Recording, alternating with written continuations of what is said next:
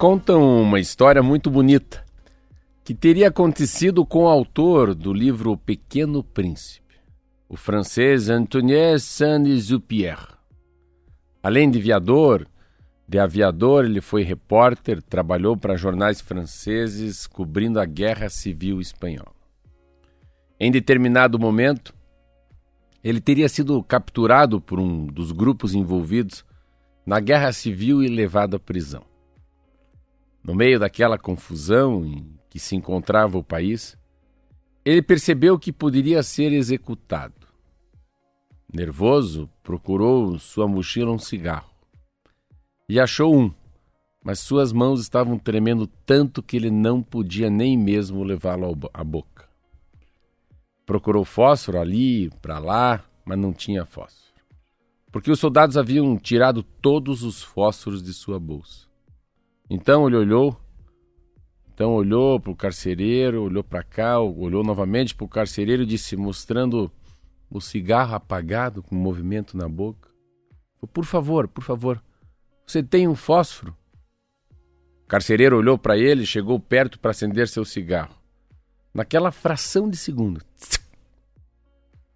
seus olhos se encontraram a Saint-Exupéry e sorriu. Depois ele disse que não sabia por que sorriu.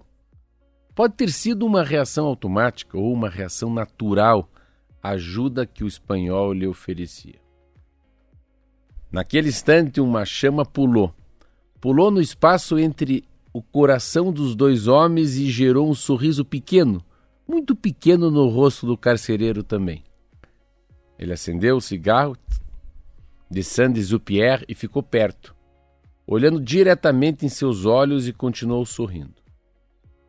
Sannes, o Pierre, também continuou sorrindo, sorrindo para ele, vendo agora como uma pessoa e não como um carcereiro.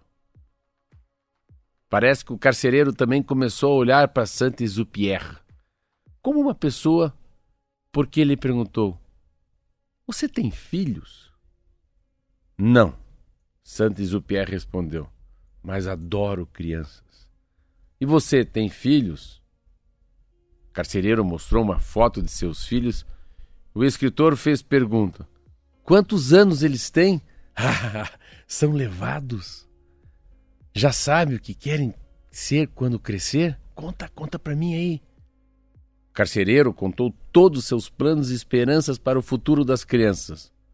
Os olhos os olhos do escritor se encheram de lágrimas quando o carcereiro disse que tinha medo medo de não ver mais as crianças.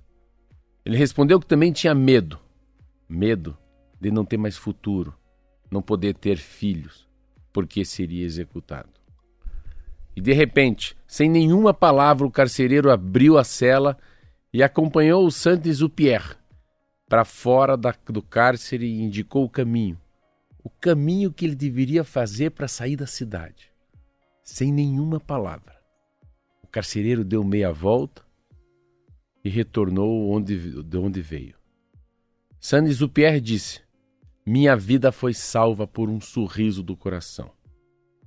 Naquele cárcere, os dois homens se aproximaram pela humanidade, pela humanidade que cada um carregava.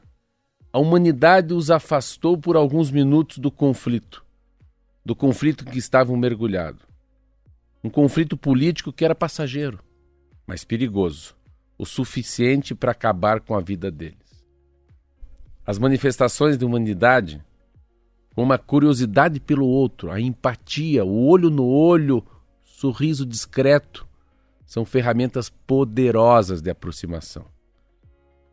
São ferramentas capazes de quebrar a barreira que o mundo supostamente racional cria em torno de cada um deles, cada um de nós.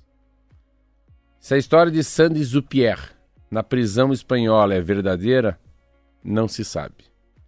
Mas a situação que ela descreve faz sentido e serve de inspiração para todos nós.